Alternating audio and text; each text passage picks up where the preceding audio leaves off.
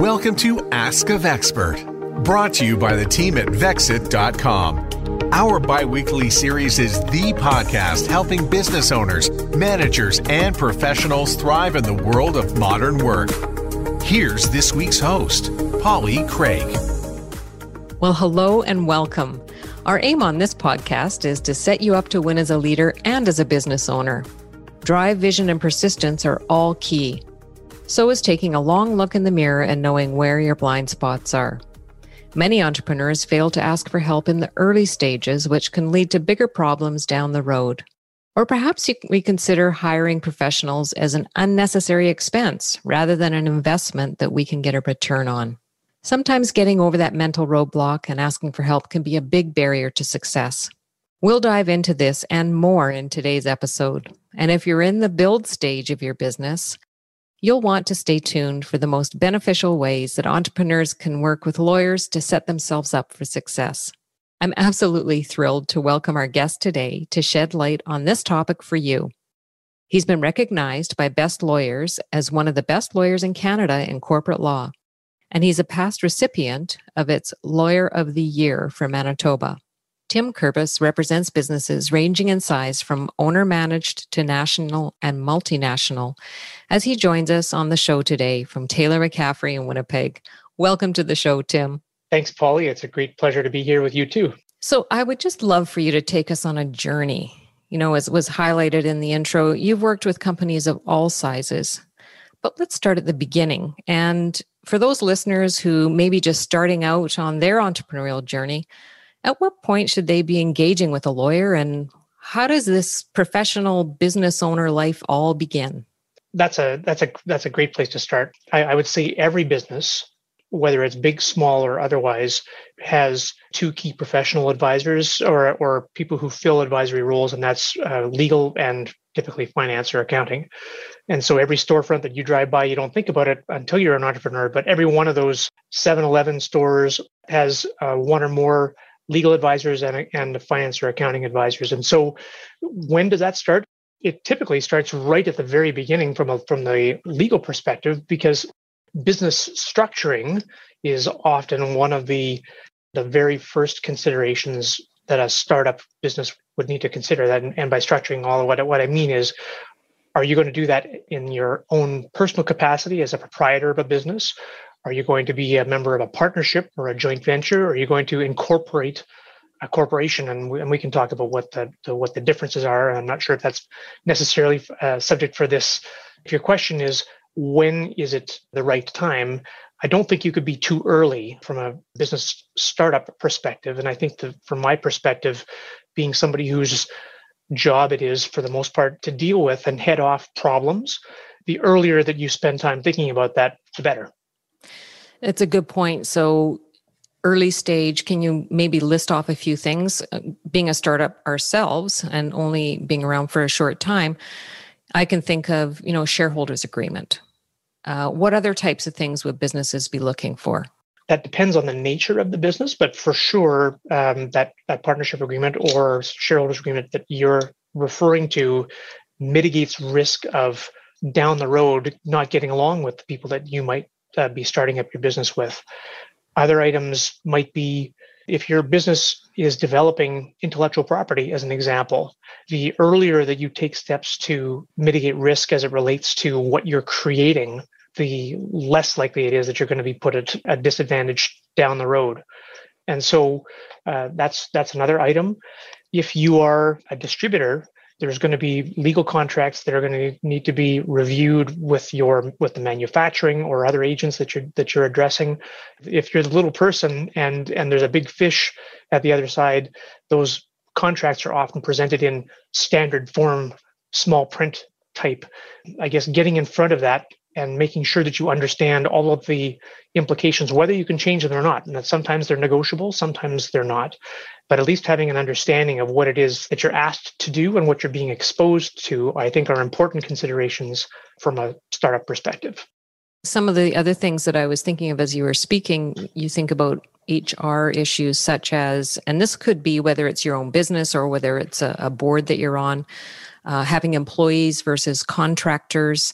Um, Now, would a corporate lawyer be dealing with that? Or, you know, is that within your wheelhouse, or do you bring other experts to deal with certain situations?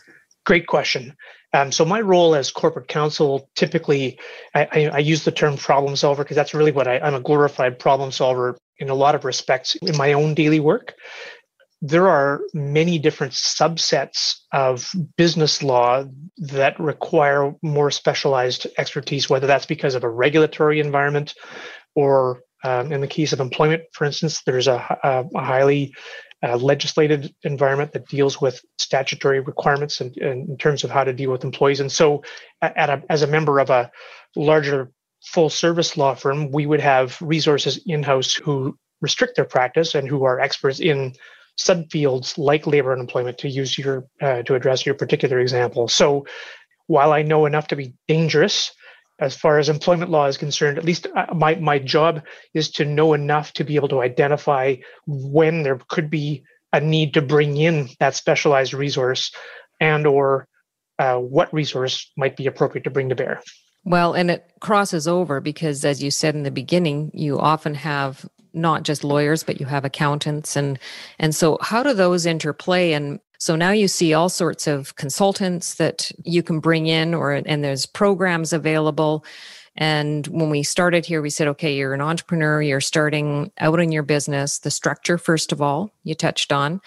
And then what are the most common things that people run into that tend to be dealt with after the fact?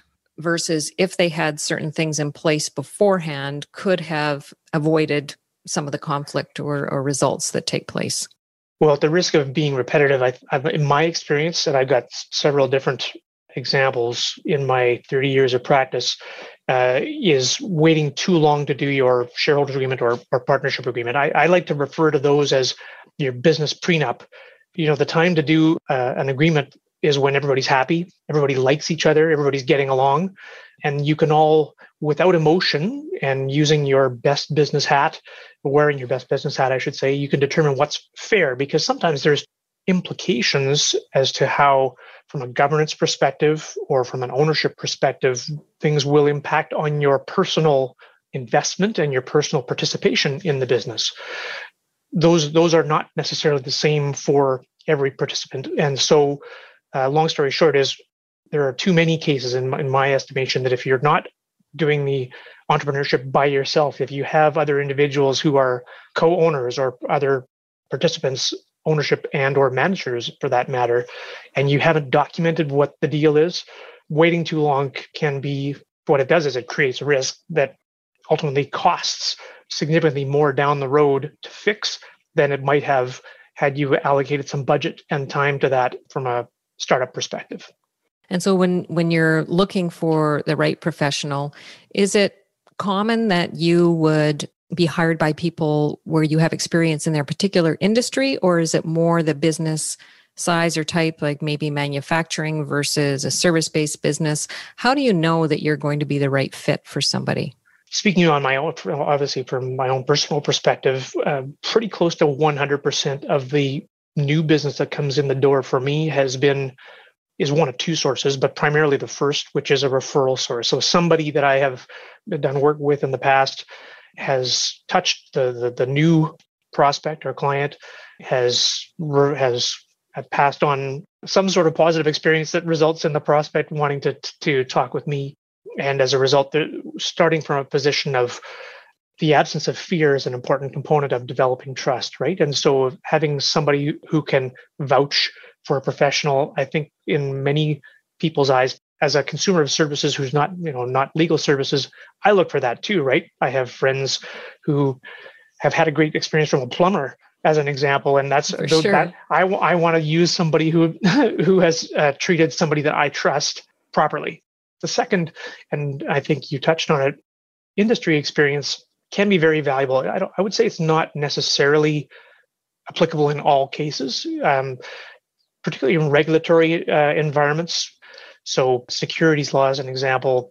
Other environments where there's a statutory regime that applies that's particular to that industry, I think having some experience and knowledge and background can uh, improve efficiency as far as the service provider is concerned, the professional.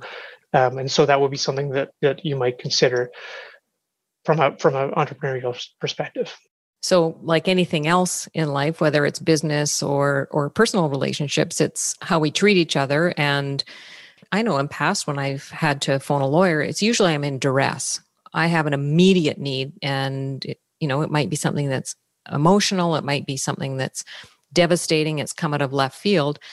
I'm sure you would love for all your clients to be proactive in the approach and everything planned out. But the importance of having referenceable clients really is based on how you treat them and how you make them feel in the end, so that they are telling your story for you to other people. I, I think that's one hundred percent true. Uh, I hope that every client that I deal with at the end of an engagement feels like they've been treated fairly and that I've given them the service that they need at, at, in the way that they expected it. From my perspective, the early development of a relationship of trust is a really important component of that. And so I would say that how someone expects to be treated, that's a two-way street, right? Where uh, you've got a need and somebody has the the expertise to be able to apply. The second component, the important component that goes along with that, is the ability to not just communicate, but also to to to clearly communicate and understand that, of what the nature of the problem is, uh, and to be able to respond to it in a timely way.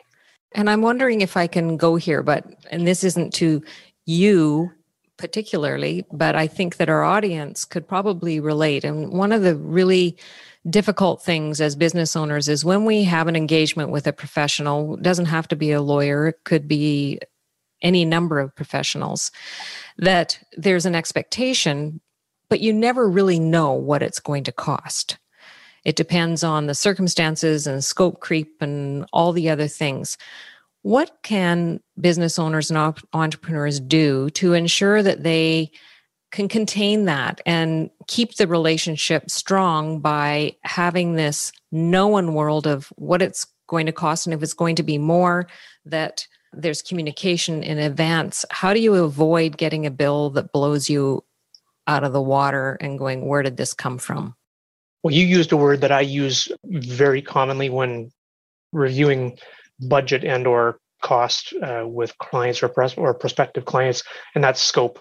And so I think entrepreneurs would do themselves a huge favor, and lawyers often do themselves a disservice by not spending time at the very beginning uh, trying to, to, as best they can, draw a, a clear line around exactly what it is that is that is being asked for, what makes sense in terms of the, the professional's experience to be to bring to bear on that, and or milestones that can be sometimes used as a risk mitigating item, where uh, if if scope from A to Z is impossible because of the amount of variability, you should be able, as the professional advisor, should be in a position where they can provide for a, a, a reasonable band of variability within those milestones, with a view that, that uh, the entrepreneur should, at the end of the day, it's not in the in the advisor's interest or the entrepreneur's interest for there to be a big surprise. I, I can say that from experience. I do my utmost at the very beginning, and I think that I would speak for most lawyers that I, most competent lawyers that I deal with, feel the same way. It's part of your job to avoid surprises to the client. So, can you share any any stories about, you know, it must feel great when you close a file, and I don't really know what that means. What what does the best day in the life of a lawyer look like? That's uh, an interesting question, because um, my day is different every day. I I really love what I do. I was I didn't go to school wanting to become a lawyer. I the only reason that I became a lawyer is because uh, my university courses in science weren't going to be credited by the faculty of management when I wanted to do a switch. And so to, to save seven hundred bucks, I applied for law school. And what? Do you tell your clients this story? True, true story. It's a true story. But for seven hundred dollars, I probably would have been, uh, I probably would have been in the uh, management or financial services industry in some way, shape, or form. But that was a, that's a long time in the rearview mirror. W- what's the best day in the in the life of a, of a lawyer like me? A good chunk of the work that I do is project-based. So my own personal work relates to uh, secured financing for whether that's as a borrower or uh, for a couple of the large lending uh, financial institutions in Canada. Uh, I also do a fair amount of mergers and acquisitions work. And so at any given time, you might have, well, any any as few as one, uh, but as many as five, ten, fifteen transactions at different stages on your plate for a particular day or week. And the the best part of a day, the best day for a lawyer often is the day that you get to do the very last task that goes along with that project. Sometimes the fr- you hear the phrase Amber Alerts, uh, not in legal uh, context, but you do hear it, uh, an Amber Alert in a law office, and that results in somebody breaking out a bottle of something that's colored um, to ce- to celebrate the uh, the the end of a particular task, the end of a particular uh, uh, project, and, and those are ones on the M and A or or financing side that can be ones that could be weeks to months in uh, in tying it off. Have you ever thought, I'd love to have a podcast just like this one? Well, I can help. My name is Matt Cundall, and everyone at my company, the Sound Off Podcast Network, had a hand in making this show. Whether it was about the sound, the discoverability, or that you're just enjoying the show, we are all about the detail. If you think you have a podcast in you, reach out to me via email, matt at soundoff dot network. Or check out the website and become one of the great podcasts we work with at soundoff dot network. Oh, that's great. Thanks for sharing that. Can you just touch on M and A's for a little bit here? Because I'm sure, given today's environment and with COVID, are you seeing opportunities? Like, what's happening with mergers and acquisitions? And are there some industries that are better positioned than others? Um, do you see a lot of mergers taking place? What I can say is that COVID's had no appreciable effect, literally zero appreciable effect in the marketplace um, as far as volume transactions is concerned. Our our business law group in twenty twenty uh, was no less active, in fact, slightly higher uh, activity year over year compared to twenty nineteen. And my feeling is that twenty twenty-one is going to be the same and perhaps perhaps even higher, uh, considering that there's some government stimulus that's going into going into the marketplace generally. I don't want to minimize what I know is a tremendous amount of pain that is both out there now and is yet to, still yet to come in the system. I want to call it our system of commerce. I, I don't mean for a minute to to discount that or to not to suggest there isn't empathy for that. But like, when there are significant events like COVID, it seems to me that the marketplace has winners and losers, and sometimes there's nothing you can do. Uh, if, if your industry happens to be one that, uh, well, I'll use the restaurant industry as an example uh, in the current environment. I don't know of a single one that would say that COVID has been anything other than a horrendous challenge to have to work through. Um, by the same token, there are industries for whom it's been a boon of unimagined proportions and who have uh, who have made out significantly better than they in twenty twenty than they could have ever dreamed. Lots of stories to be told, I think, in the next few months and, and years to come. And what about crossing borders? Um, do you have any experience with companies that may have operations uh, in the U S as well as Canada? Yeah, as a matter of fact, last week's Amber Alert was completing a, a transaction, an acquisition transaction on behalf of a Canadian client for assets, uh, business assets that are in the U S side of the border. Are you asking that about in the context of of COVID or, or, or an M and A generally?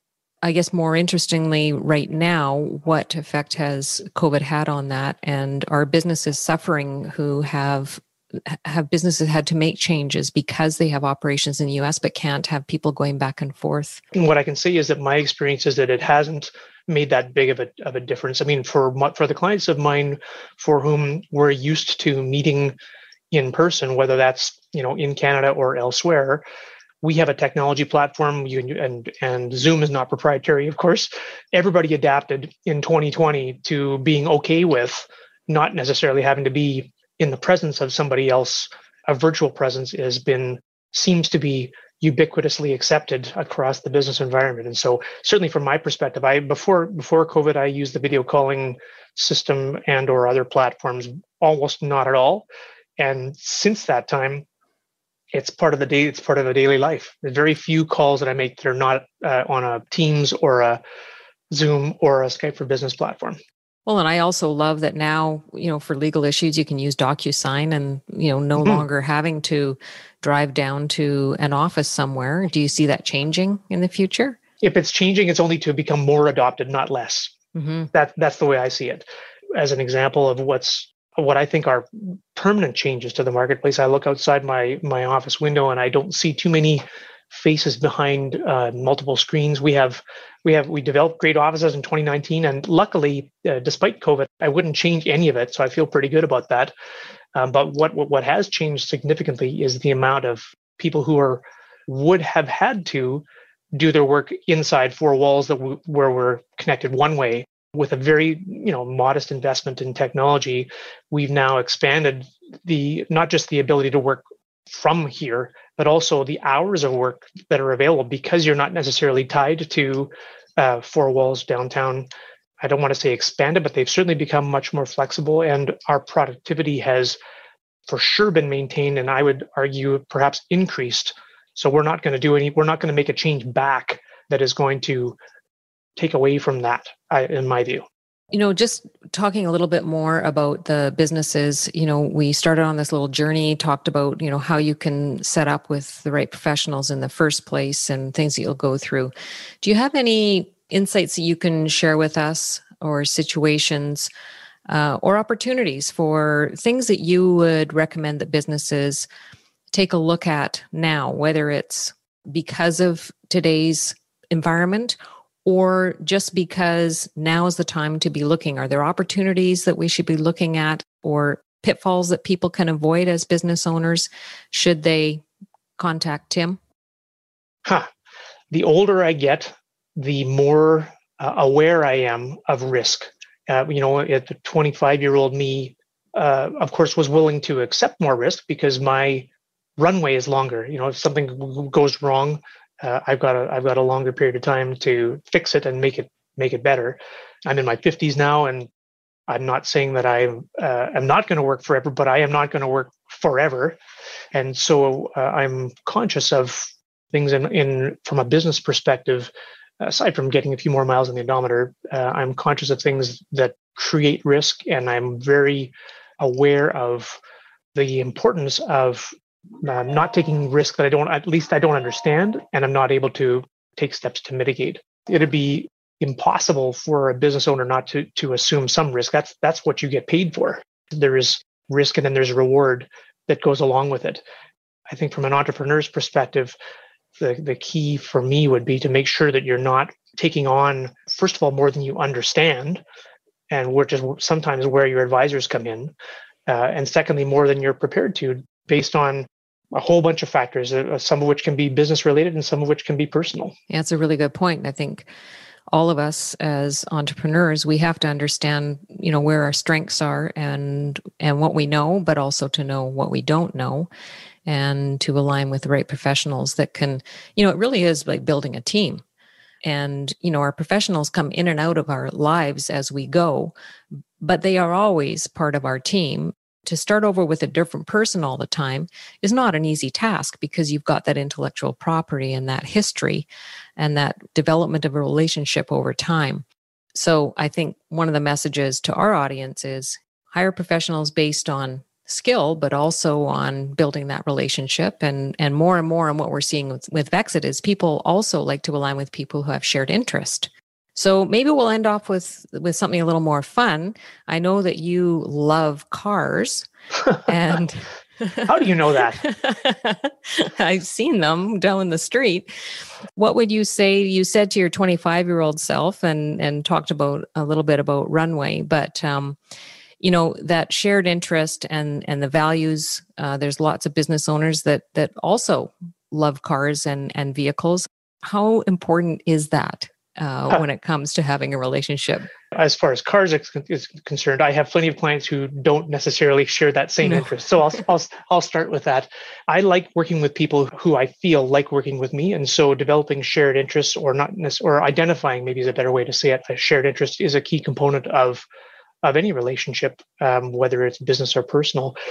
As it happens, I happen to have a fairly broad set of interests, and, and if you've identified one of them. Um, and if somebody came to me and said that they'd also been had held a competition racing license at one point in time. It gives us some a, a launch pad into a, into a discussion.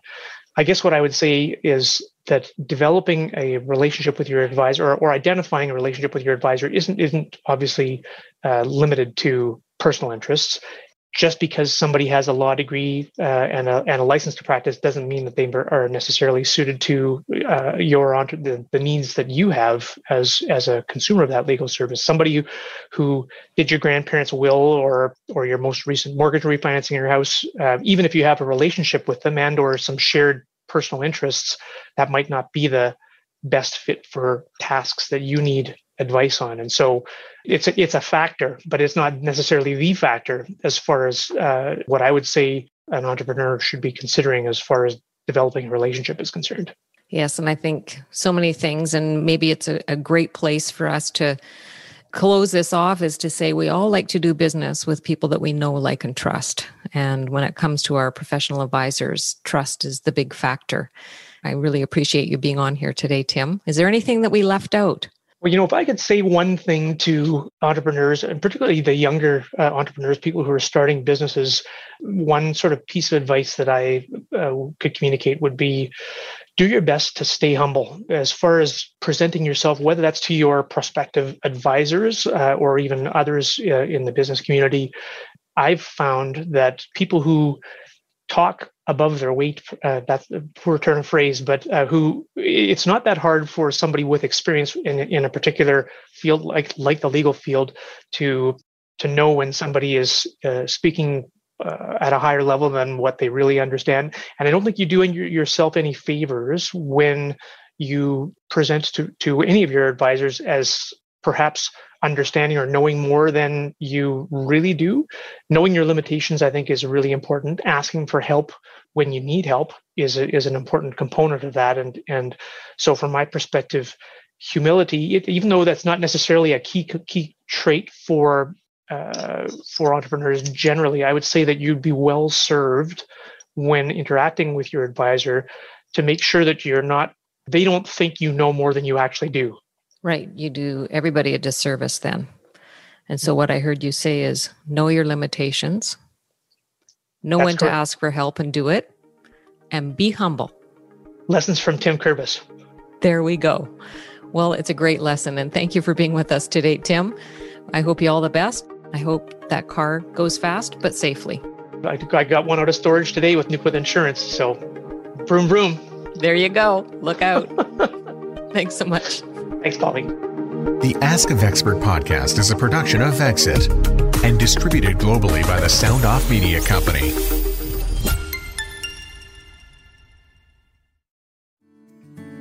Come on a journey like no other, where you will discover many roads that will lead you to a happier, healthier, and more stress-free life. And the beauty is, you don't need any vacation time for this adventure. The journey will come to you. Join Avery Rich on your very own journey into yoga. Along the way, she will demystify yoga poses and guide you into a yoga posture or short sequence, all in less than fifteen minutes. You have nothing to lose but stress. The Journey into Yoga podcast. It's not for people who like yoga. It's for people who don't like yoga. Follow or subscribe on Apple Podcasts, Spotify, Amazon Music, or at avery rich dot com.